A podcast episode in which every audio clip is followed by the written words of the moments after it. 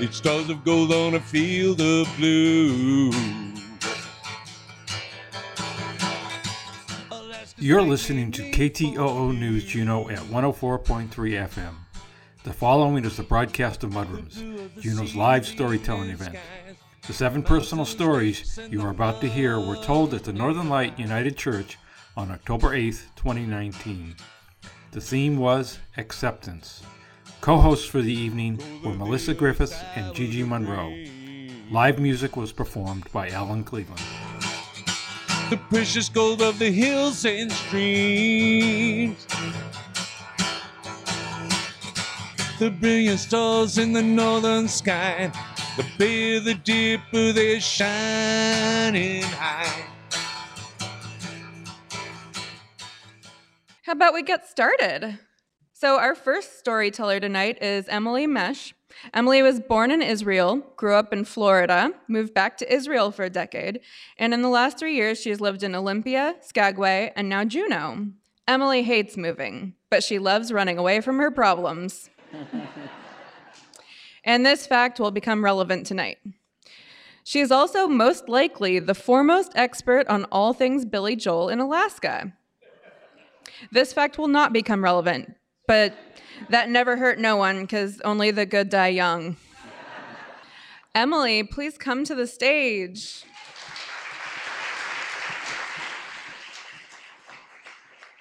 My father is not a bad person, but he's not very good at being a person.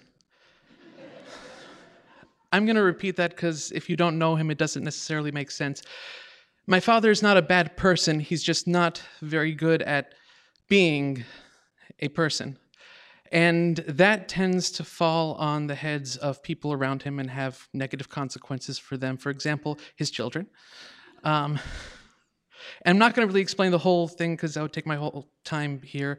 But uh, a small, minor example. About a year ago, I got a call from him out of the blue. He hadn't talked to me for a couple months prior to that. And he says, um, I'm at the airport. I'm moving to Argentina. And that's not quite as much of a surprise as you might think because he grew up in Argentina and he's been saying, when I retire, I'm going to move back to Argentina for a couple of years. But I think that's an unusual way to tell your child that you're retiring.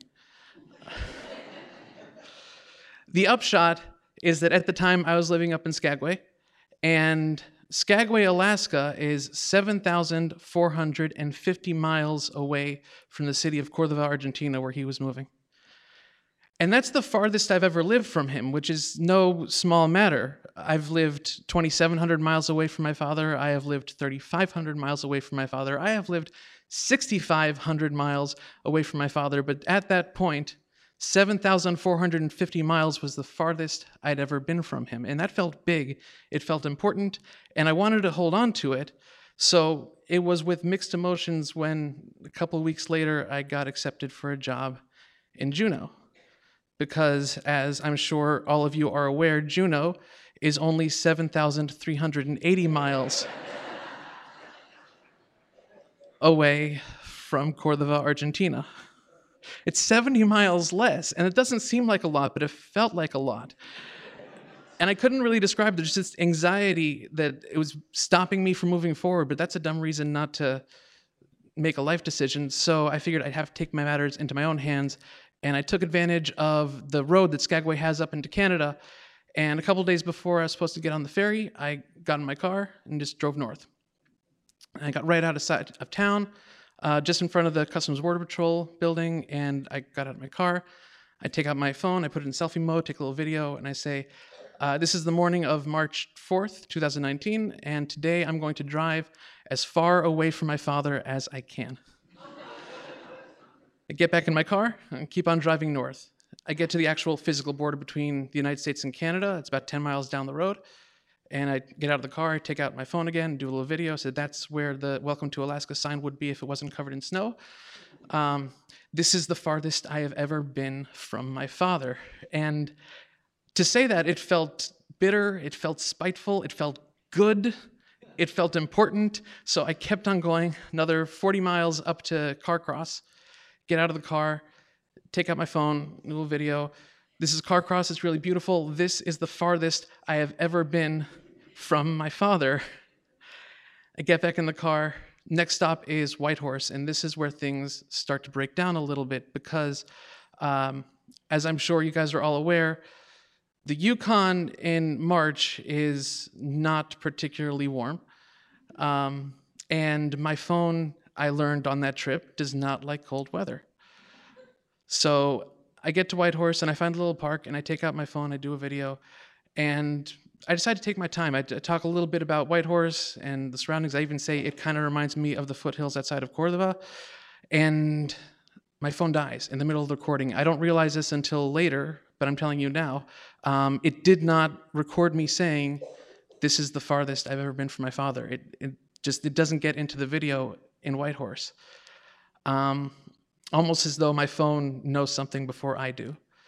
But I get back to my car. I'd been to Whitehorse before, but I'd never been farther north, so I figure one more leg, and that'll be the end of my trip. 40 miles, I get to Fox Lake, and there's a little campsite.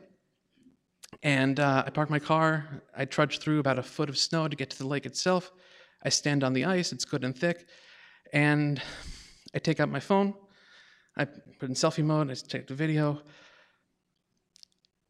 and I start to sing. Sunshine, sunshine and vegetables. Sunshine, sunshine and vegetables. Sunshine, sunshine and vegetables. They go together like peas in a pod in the sun. And it's kind of a little theme song that I've written for myself, and I follow that with about two and a half minutes of just travelogue uh, talking about the Yukon, talking about Fox Lake, uh, talking about Skagway a little bit. And I don't mention my father. Something, it doesn't feel right. Whatever was in me wasn't there anymore. Somewhere between Carcross and Fox Lake, as my phone was breaking down, uh, whatever was inside of me had worked itself out, and I hadn't even realized it and then my phone dies immediately afterwards. So even if I want to do another video and say, this is the farthest I've ever been for my father, I can't anymore. But it's okay because I don't really want to. So I put my phone back in my pocket, I go back up to my car through the foot of snow, and I drive back to Skagway. And a couple days later, I pack my life into my car, and day after that, I pack my car into a ferry and I move down to Juneau and I start my new life. And it's okay because uh, even though Juneau is only 7,380 miles away from Córdoba and Skagway is 7,450, I can still go on with what I need to do because Skagway is no longer the farthest I've ever been from my father.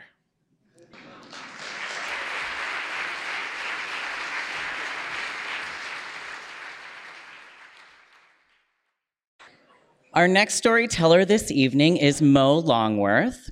Uh, Mo Longworth came to Juneau for a physician job in 1992, and she practiced family medicine, women's health, and energy healing. She's a writer in all genres. Her new romantic thriller, Blue Ticket, is based on true stories about Juneau in the 60s and opens October 17th at McPhetres Hall with tickets at Hearthside and the JACC. Mo.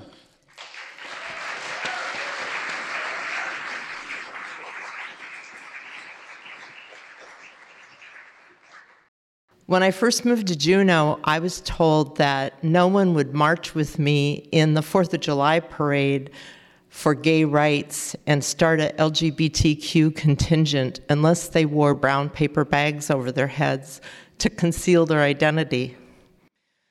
I was told that there were hardly any gay men in Juneau because they'd been sent away in the 60s.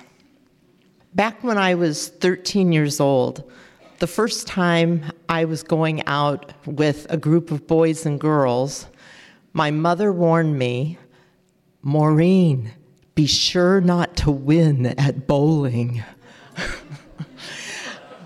you have to let the boys win. She went on to further warn me, you know, Maureen, the boys already are afraid of you because you're too smart. So don't dare win at bowling. the fact is, I am like so bad at bowling, I've never won a game in my life. and I am like so unathletic, I've never wanted anything in my life. So by the next year, I had a boyfriend. I was the head of the cheerleaders and he was captain of the football team.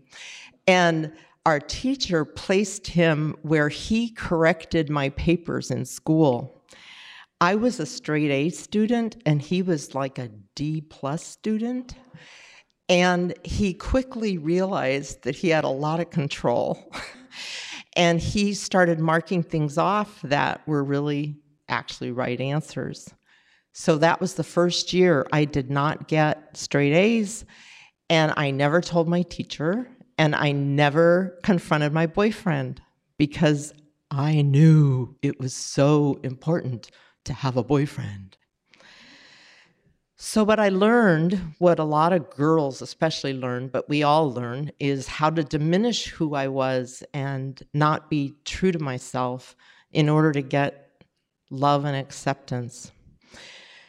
Years later, when I first kissed a woman, I was absolutely horrified that I liked it. I, I really could hardly stand it that I liked it. And I had been living with a guy for five years who really was not willing to commit to a monogamous, long term, committed relationship after five years. So I later, then, when I was dating Lynn, right in the beginning after we'd met, we huddled around a fire in a cabin by a lake and told each other our life stories. And I admitted to her that I was bisexual. I'd never told anyone else that, and probably a lot of you have ex- assumed I'm a lesbian truth is out of the bag now. I'm bisexual. And she didn't mind. She loved me anyway. I also admitted to Lynn that I had discomfort about my feelings for women. And surprisingly, she loved me anyway. And she had those feelings too. So I was surprised since she was my hero and we, it's true now, we march in the Fourth of July parade, and people don't wear brown bags over their heads, do they? and lots of people cheer us on and march with us with the LGBTQ rights. We've fought for and got domestic partner benefits. We've fought for and got gay marriage. But the sad truth is, we still don't have equal protection under the law in the United States or in Alaska. The sad truth is, last week, a teenage boy killed himself because he was outed online. The sad truth is, last week, a trans woman was dragged behind a pickup truck. The sad truth in Anchorage last week, a federal court gave a homeless shelter permission, the okay to turn a trans woman back out on the street and use donated money to discriminate on who they give shelter to. The sad truth today, our Supreme Court of the United States is started deliberating whether to infringe on all of our employee rights just to make it easier to discriminate against LGBTQ employees. Why aren't we doing anything? I've devoted my last five years to writing up the stories of the gay men that were sent away from Juneau in the 60s. Now that the play opens in two weeks, I am like scared to death that it's not good enough you know, it's really hard to not feel like there's always that question Am I good enough? Is it acceptable? Are you going to accept it? Are you going to love it? And I'm going to close with the words my father said to us at our first wedding. We got to get married twice since the first time, as my mother said, didn't mean anything. My dad said, May all the love you have for each other be reflected back to you all the days of your lives. What I wish for all of you and for all of us is that love and acceptance for all people, whoever they are, whether they're LGBTQ or allies, whatever, is reflected to them so that when they look inside themselves, they can feel love and acceptance of themselves and they can live their life fully and undiminished. Thank you.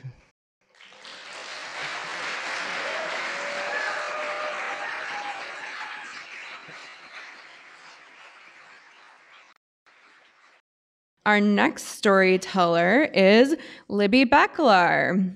She probably needs no introduction, but get a little bit here. Libby is a mom, a lawyer, an activist, and the author of a blog called One Hot Mess. Come on up, Libby.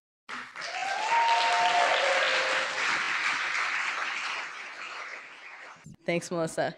Um, so in March of 2014, I was up at Eaglecrest skiing with my then three year old son. And um, Isaac is kind of a baller at sports and really fast and scary and just a good athlete. But he's three at the time. Now he's almost nine, but he was three. So I'm like, you know what? I can ski at the level of a three year old, certainly.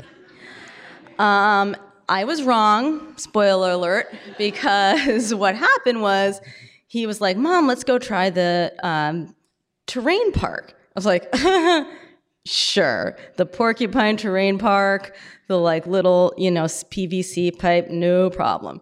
He goes bombing down, I go bombing down after him, and like halfway down there, I was like, this was a bad idea. And I fell and I twisted my knee really hard and I tore my ACL, which I knew I'd instantly done because I was like, oh yeah, like this was just a $30,000 fight with my insurance company. I can feel it in my leg. So um, I ended up tearing my ACL and having ACL surgery a couple months later. Um, shout out Ted Schwarting, Juneau Bone and Joint. Guy's genius. Dude, that cadaver graft in my leg is for real. I'm like a serial killer now with this thing. It's, it's amazing.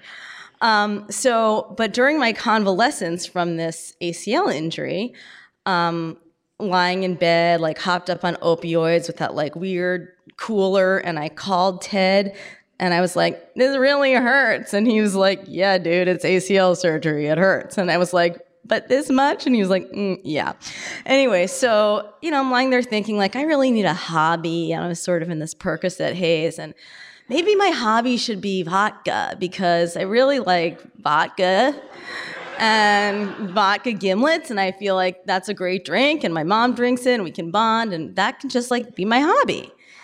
And then I like read that one back to myself figuratively in my head and was like, no, you know, I, I don't think that can be my hobby. So I started this blog instead. And a lot of people had encouraged me to do that uh, over the years. And I didn't really know what it was going to be at first. And it was essentially, you know, riffing on parenting uh, before my kids were old enough to complain about being identified in my blog and you know fashion things and and jokey observations about this and that and the other thing and then um, you know i knew i was kind of pushing the envelope at work a little bit just because you know being an assistant ag and being kind of snarky on the internet they're not like exactly peanut butter and jelly but that's all right um, i knew i had a constitutional right to do and say what i wanted and i did great at work so i wasn't worried about any of that and then 2016 happened and Trump happened.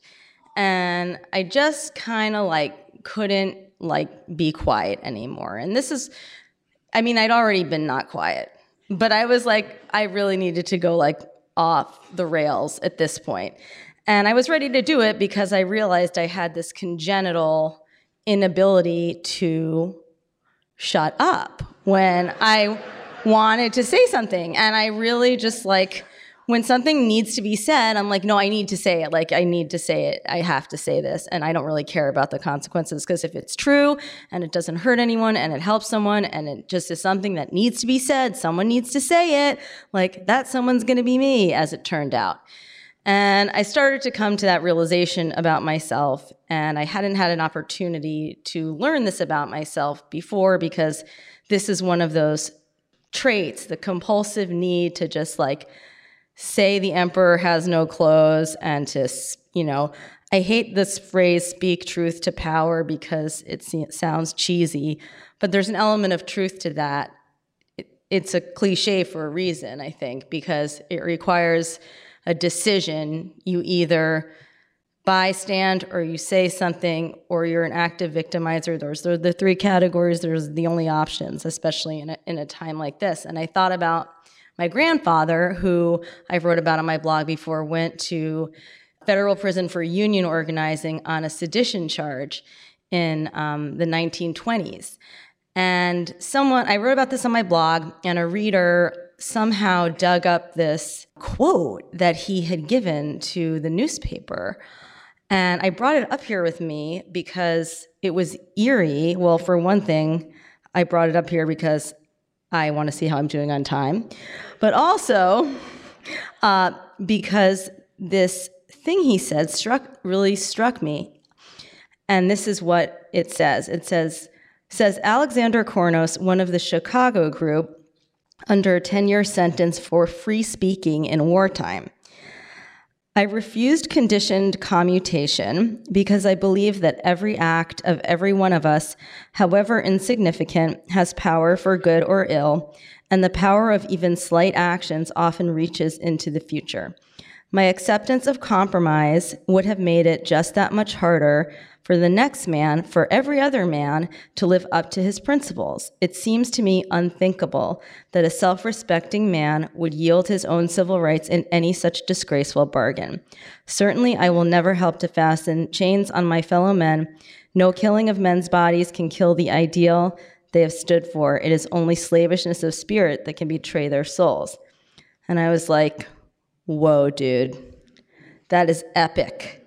I wish I'd met the guy. I was negative 34 when he died. He died when my mom was three uh, in 1948. But you know, this piece about it seems to him unthinkable. And I'm like, yeah, like it is unthinkable. It's like unthinkable to me that I wouldn't say these things or that I wouldn't leverage whatever skills I have, my education, privileges, opportunities to work on on saving our democracy, honestly. Um, you know, people have said, you know, when I was unconstitutionally fired by the governor, by Tuckerman, Babcock, and those guys, um, and it was it's clearly illegal. And people are like, oh, you're brave for taking on the governor, blah, blah, blah. And I'm just like, you know what? It's, look, this is a constitutional violation. The Constitution is a document that doesn't exist unless people try to enforce it. And if I'm a constitutional lawyer who's been unconstitutionally fired, then if I don't go to the ACLU and have them bring this case for me, who's going to? So, and that's another thing I've come to accept about what I'm willing to do to put myself out there to make sure that there is a result achieved on some of these issues for a lot more people than just myself. It's like I've accepted that I have sort of that mission uh, now, and um, that came as a result of my falling on ptarmigan um, or, or porcupine rather. Um, and so, really, like the whole constitutional crisis is not my son's fault. I'm not saying that. I'm just saying if it weren't for him and how good of a skier he is, none of this would have happened to me. That's that's all I'm saying. So it is sort of kind of his fault. So you can blame him when everything goes down. Um, but you know, things seem like they're falling apart, and there's so much darkness. And you know, I view, I accept my role is to try to be a light through some of that, to try and continue to identify injustices where I see them and call them out and use the abilities I have to do that. Um, I've basically accepted that, that is my calling for now, and and I'm good with that. It's hard and draining, but the good part of it is my knee is awesome. Like I said, this is I want this on like the Juneau Bone and Joint website. Cause like honestly, every time I see the guy anywhere, I'm like, oh, my knee's so good. Thank you. You did such a good job on my knee. Anyway, so democracy may be in peril, but my knee is in good shape.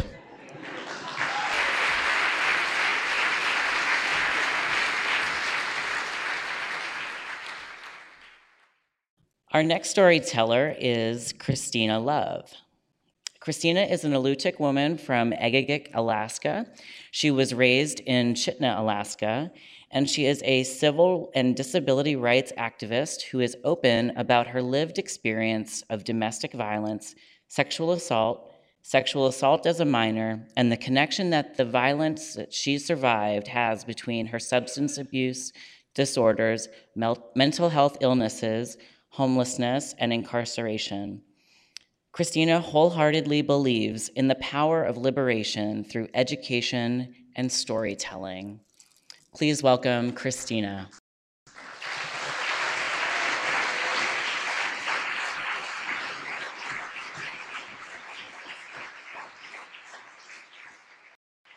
Koyana, Gunashjish. I invite my grandmother and my ancestors to stand beside me as I tell you the story. What I've learned is that if you want to know a virtue or a principle, you can teach someone. You can tell them about it. You can even model it. But if you really, really want someone to know, you have to give them the experience of it. This is my experience of radical acceptance. This is my experience of love. This is also my story of healing. Betty Ruth McAllister was born in Arkansas, Little Rock, Arkansas, she was born into grave poverty. Her father was a firefighter who died in the line of duty, leaving her mother to care for her and her eight siblings. She used to tell me stories about how she made her clothes out of potato bags, or how the food that she ate was from her, from, was from her mother's garden. Betty dropped out of school at the age of 14 after she got pregnant. The child was considered illegitimate because the father didn't claim it. At the age of 14, she married a much, much older man who was incredibly abusive. Betty told me that she knew that she had to leave before her husband killed her, and she packed up everything and hitchhiked after he'd backhanded her off a bar stool when she was eight months pregnant. She made her way to Fairbanks, Alaska. It was there at Fairbanks that she found a job waitressing at Kentucky Fried Chicken. Coffee was 25 cents a cup. It was there at Kentucky Fried Chicken that she met my mother and my father. My mother at the time had just given birth to me. She was homeless living on the street. My mother is a beautiful Alutiiq woman from Egegik. My mother has developmental disabilities and autism. She'd been groomed and taken from her village by my father, who was later convicted of sexually abusing his own children. Betty told me that the first time that she held me, she cried. My tiny body, I was covered from head to toe in a diaper rash. I was malnutritioned. I had stomach infections because of sour milk, and there were physical and si- sexual signs of abuse. It was there at Kentucky Fried Chicken that she made the decision to take my mother in and care for her and her children. This story is so important to me. It's the core of my being. I can only imagine. Betty was my age when she fled to violence, hitchhiked across the United States, working for minimum wage at Kentucky Fried Chicken when she took my mother in and myself. The story is the core of who I am. One, I will forever and always be a defender and protector of the underdog. And two, this tells me that there is incredible evil in this world and bad, but there's also incredible good. I've always known Betty as grandmother. My grandma was a hard, hard-working woman. She often worked two jobs to make sure that I had everything. Growing up, I always had new school clothes and beautiful prom, prom dresses. She worked very, very hard. We had a, um, we built our own home in Chitina. We hauled wood and we chopped, we chopped wood and we hauled water. But we were never without. Her hands were riddled with arthritis, but she braided my hair every day. I was really young when I abandoned my authentic self for what the world thought. I spent many, many years searching for myself. As an adult, I spent many years homeless, living on the streets. During that time when I was separated from my family, I can't tell you how many times I've been physically assaulted. I don't know how many times I've been sexually assaulted. I can't tell you how many times the world told me that I deserved to die, and I agreed with them. I don't know how many times I've tried to commit suicide. I finally went home to detox after I found out that my grandmother had a tumor growing in her mouth. The deal was that if I went to treatment one last time, then she would seek medical attention for the tumor. It was there in detox that I met Paul Finch. He was the physician's assistant. He was the first person who ever told me that I had a disease. He told me that I didn't have to die that way and that he believed that I wasn't a bad person. He believed that I'd gone through some horrible trauma. I remember the last dinner that I had with my grandmother. We were in our handmade home. It was warm by the fire that she had made herself. It was Christmas, and she made macaroni and cheese. The Simpsons were playing. I was warm. I was safe. I couldn't believe that I was back in the home that I tried to escape. I never thought that I would live long enough to be there again. After dinner, my grandmother asked me why I waited so long to come home.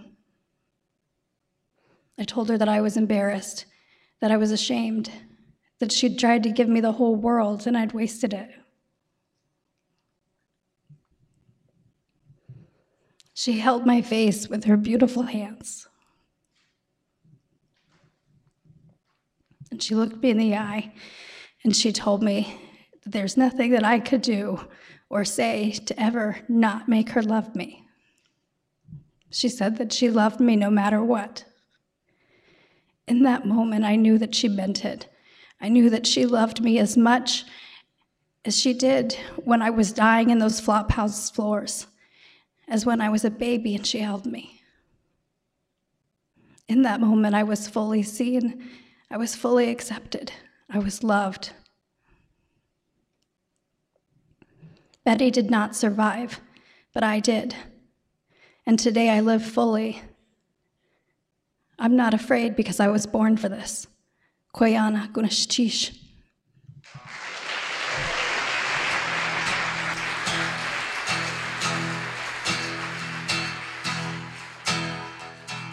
I can see a Hancock in every living thing and I'm amazed. You're listening to Mudrooms, Juneau's live storytelling event on KTOO News Juno at 104.3 FM. These stories were told on October 8th, 2019. The theme was acceptance. Do you have a story you'd like to share? Look up the dates and themes for our upcoming shows on Facebook or at mudrooms.org. Oh Lord, I wonders of the universe. And then I see you. Our next storyteller is Scott Ranger. Scott Ranger found his way to Juneau via his firstborn daughter. She got to Alaska first, and it captured her heart. He followed her, and now both his daughters live here, and his two grandkids are Bartlett babies. Scott just finished his 11th season with Gastineau Guiding, showing thousands of cruise ship passengers the magic of Juneau. Please welcome Scott.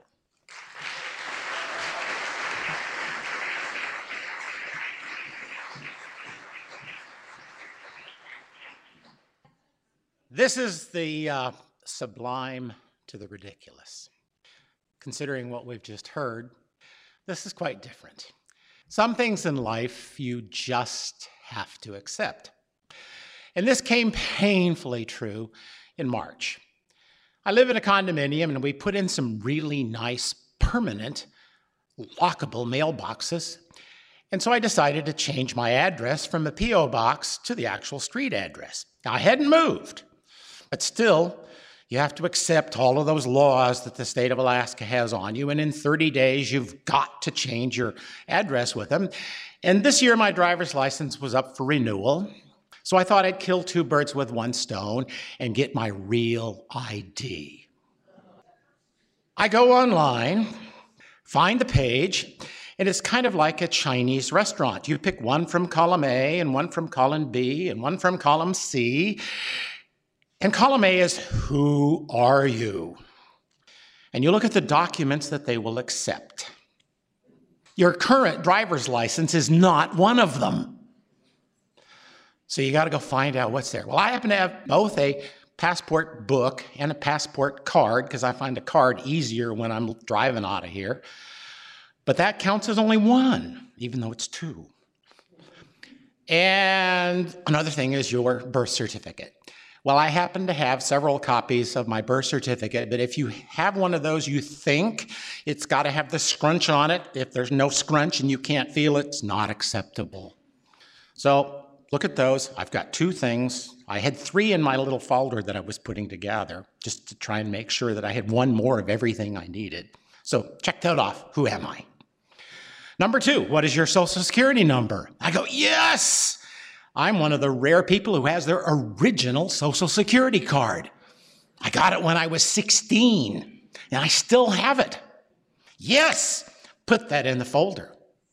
Well, you needed two things. So I go around and I find a pay stub. And yep, that's got it on it. And I don't want everybody to know how little I get paid, so I whited out all the stuff on the money and I slipped that in there. And I wanted one more thing, so I, I found a bank statement that had the social security number on it, but that was kind of hard to find because they now only show the last four digits, and that doesn't count. It's not acceptable. But I found that, slipped it in, check off number two. Number three, where do you live? This was a problem. Now, I haven't moved in 11 years, but I moved because I have a P.O. box that's no longer there and everything had the P.O. box on it. How do you prove where you live? And I found out that you could take utility bills. Well, luckily, I changed the address on a couple of them, but who pays bills anymore? I don't get any bills in the mail anymore. I don't get that much mail, period. So I go online and find some things and download it and print it out, looking for my social security number and my address and my name. But now I'm really worried about the address. Well, I find a whole bunch of things with my actual street address and I slip them in the folder and I'm confident. Out to Sherwood Lane. Pull your number. And I learned a long time ago never go on the first or second of the month and never go at noon. So I was there, had a suitable 9:27 a.m. and there were four people ahead of me, pulled the number out, but it still took like 40 people were in front of me to get there. So I'm sitting there accepting the long wait. Finally, my number gets called and I go up and and the woman was very helpful and goes through all of these things. And we look at my name, and yes, that worked. Check that off. Yes, I got accepted as for who I am. Social Security. I am so proud to have the original Social Security card. Unacceptable because it was laminated. Nowhere on the website does it say that. Now, it does say on the website that if you have one of those metal ones, they're not acceptable but unacceptable. I couldn't believe it. Unacceptable. And there it is, the original one I got when I was 16. I thought it was pretty cool. Nope, no good. So I had to pull out the other two things, but luckily I found two that had the actual full digits on that. And she says, okay, done. Check that one off. Yes. Address. Hmm. This was hard to accept because I live on Glacier Highway. H I G H W A Y is totally different than H W Y.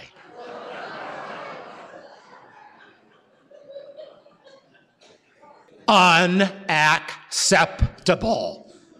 None of the things in my folder that had my address on it all agreed. Not only that, I live in a condominium and we're in number 11, but each condominium has its own street address, and we're the only ones that talk about number 11, except that AEL&P has us as number 11, and that was one of my thingies. And they had to be exactly the same. Oh no. So I have to go home. And I go searching around and luckily, I happen to think maybe the Juneau Empire has something, but they are so far behind on their electronics that I couldn't find anything. But I call them on the phone, that old fashioned thing, and a woman really helped and says, Yes, I can send you a bill. What's the address? Yes. And she emails it over, and I print it out, and I run right back out to Sherwood Lane. Yes. But I don't want the number 11 on there because it's not the address. It's one of those weird things that's just unique. But the two things that I had had number 11. Then the woman that was helping me had to be called away for something I don't know, and I moved one notch over. Oh no, I'm not going to go through all of this again. Well, it happened to be a friend of mine, and she realized what was going on and said, Oh, I can take care of this. He says, I don't want the number 11 on there because it's really not my address. It's just a weird thing we as condominiums have for our numbers. It's not on anything, it's not on my mortgage or anything. And she says, Oh, here's how we can work the system. You can actually have two addresses the official address and the one you want on your license. Duh. And I felt, hallelujah. So my license doesn't say number 11. So I got my little dig at the state in a weird way, and I walked out happy because I could accept that I now have a real ID. So remember, this is October, and if you want to leave Juneau next October 1st, make sure there is a star on your license.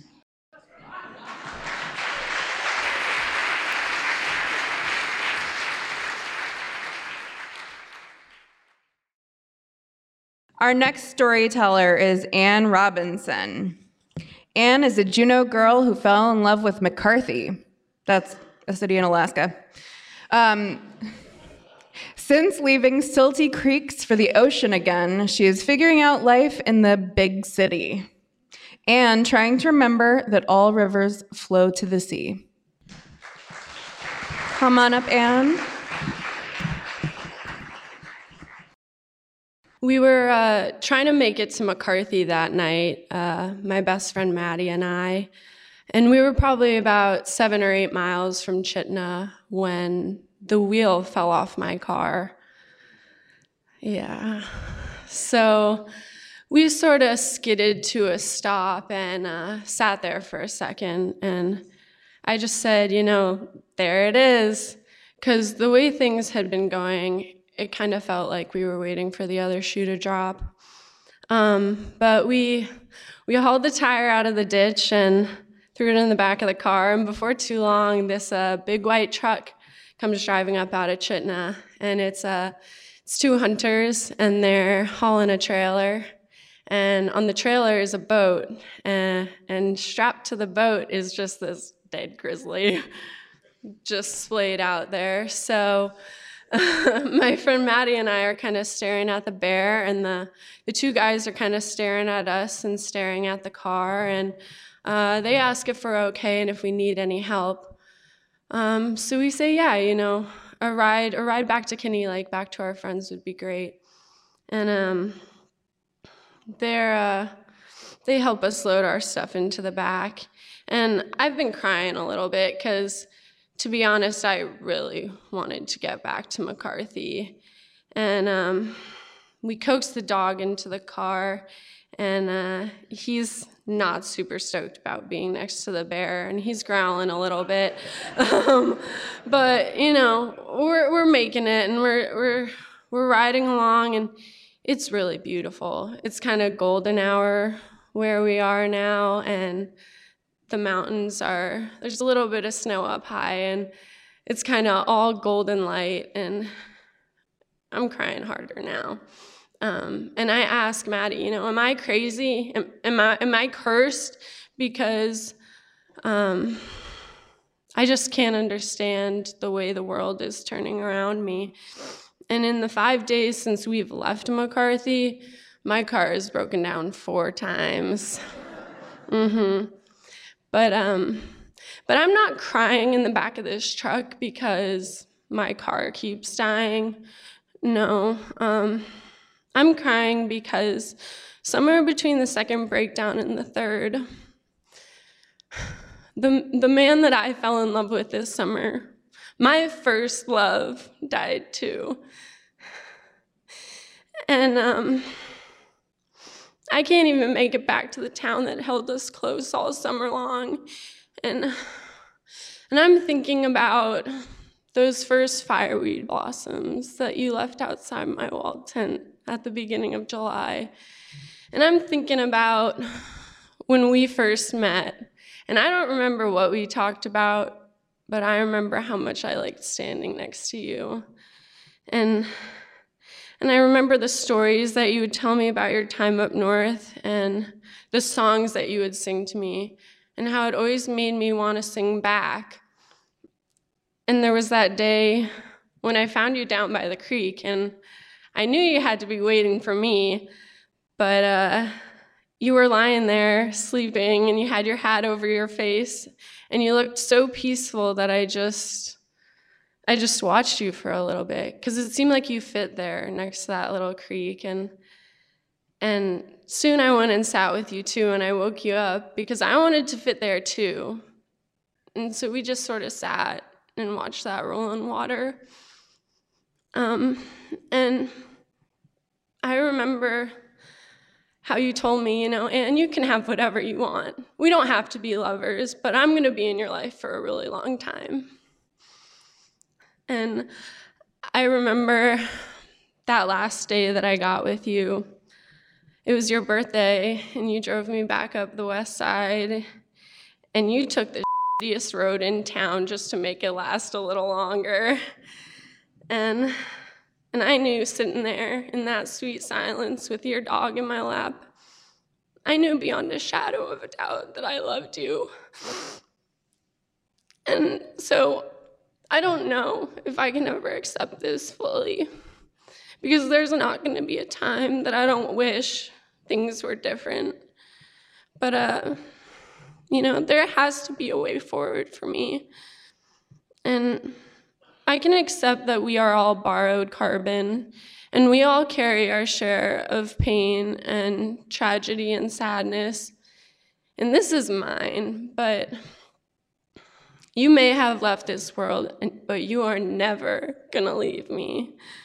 Because I carry you safe and warm and so, so, so loved in my heart. And uh, I'm gonna live a life like one of those songs that you would sing me. And it's gonna be all Alaska and frontier friends and angels in the garden and big rolling rivers. And it's gonna be something beautiful. Yeah, it's gonna be something beautiful for the both of us.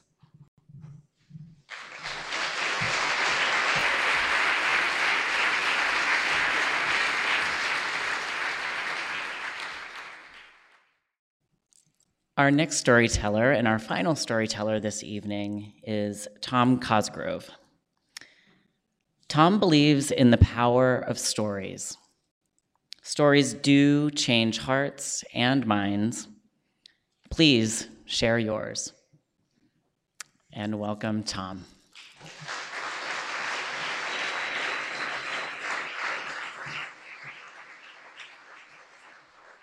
Good evening. When my sister Trish came out, I did not handle it well. I'm impulsive. My mouth engages before my mind does, and I said things that I still regret. It was ignorance, a product of my Midwestern Irish Catholic culture and purposeful avoidance. Trish and I are good now, and uh, have been for decades. But in the year after she came out, I was still learning and not quite woke. She was living in New York City working for Comedy Central. I was back east on a business trip, and we decided to get together in DC for the weekend. That first evening, we were cruising through the weekend section of the Washington Post when Trish exclaimed, Oh my gosh, Suzanne Westenhoefer's in town. Uh, who? Suzanne Westenhoefer. She's a lesbian comedian I've worked with, and she's here tonight at George Washington University in like a half an hour. Oh, we really should go. I looked at the ad. She knew I would balk at the ticket price. Tell you what, if we can get to Suzanne before the show, I know we can get in free. What do you say? We hopped in a cab and took off. We got to the theater uh, just 10 minutes before the curtain, and there was nobody standing outside. The box office had a sold out sign. Trish didn't hesitate. Down the sidewalk, around the corner, and into the alley. The stage door was propped open to the spring evening, and there was no one standing guard. She went right in, and I followed. We didn't go more than a stride when I heard, Trish! It was Suzanne waiting in the wings, and she was thrilled to see Trish. Are you coming to the show? Ah, we didn't know about it. We couldn't get any tickets. I think I might be able to help you. There were two comp tickets left. The house lights dimmed as we descended the center aisle. The Lisner Auditorium at George Washington University holds 1,490 people, and the place was packed. Our seats were front row center. I don't know what I was thinking. I mean, I knew she was a lesbian comedian, but I thought that meant she was a comedian that happened to be a lesbian. In fact, she was a comedian who specialized in lesbian material. I was not ready for this. she was funny, sure, but she left nothing to the imagination. At one point in her show, she asked all the straight guys to identify themselves. And uh, there couldn't have been more than a couple dozen guys in this entire place, and most of those weren't straight. I saw a couple hands go up, but I hunkered down. I did not want to be singled out.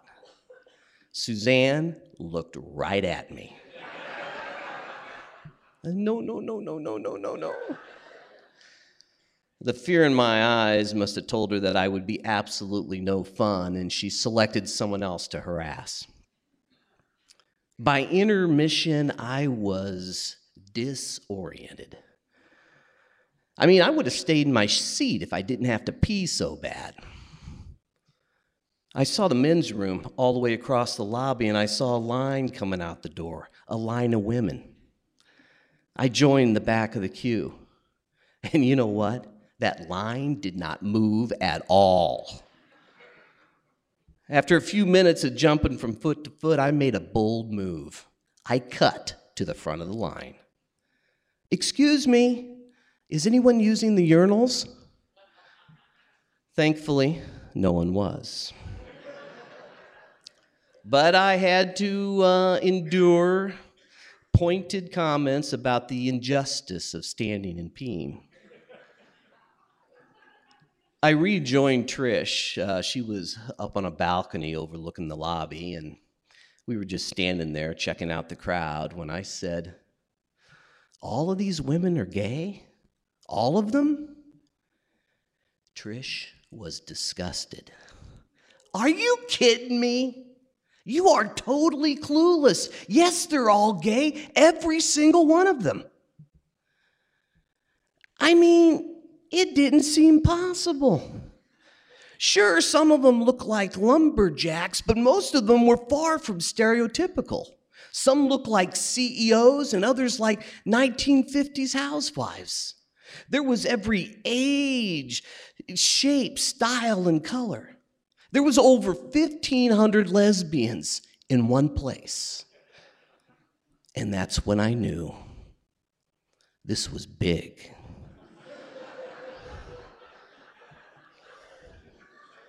This was huge. This was bigger than I ever imagined and certainly ever, ever experienced. There must be lesbians everywhere.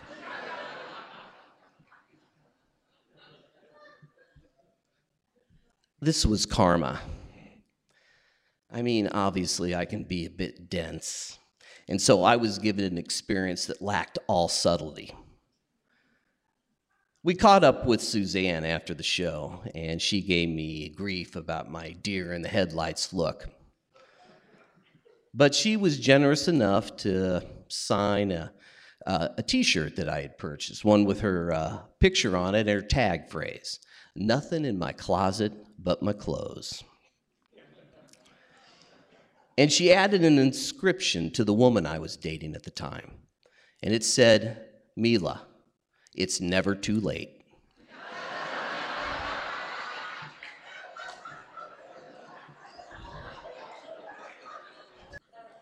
I still have that t shirt.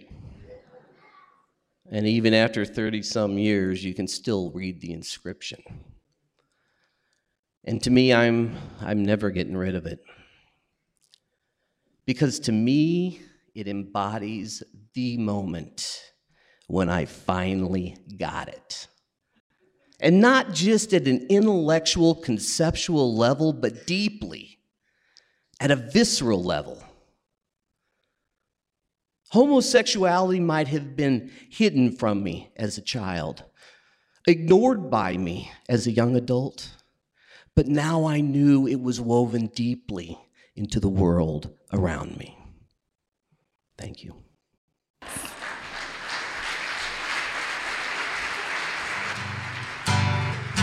My grandpa was my man. I remember he used to tell how he lived his life off the land and how he treated him. This is KTOO News Juneau at 104.3 FM. The stories you just heard were recorded live at Mudrooms on October 8th, 2019. The theme for the evening was acceptance. Proceeds went to the Healing Hand Foundation. Special thanks to Northern Light United Church, COPA, the Rookery, and Laura Kurt for supporting the event, and to Lucid Reverie for hosting our website, mudrooms.org. Join us for our next show on Tuesday, November 12th. The theme will be Begin Again. This program is a production of the Mudroom Storyboard. Alita Bus, Melissa Griffiths, Jeff Smith, David Noon, Kristen Rankin, and Jim Fitzer. I'm Rich Moniak. Have a good night. Moving in turbulent flow where the mountains are shaped in the fall by a force that no man can tame. And the earth has no choice except to conform to the voice from where it first came.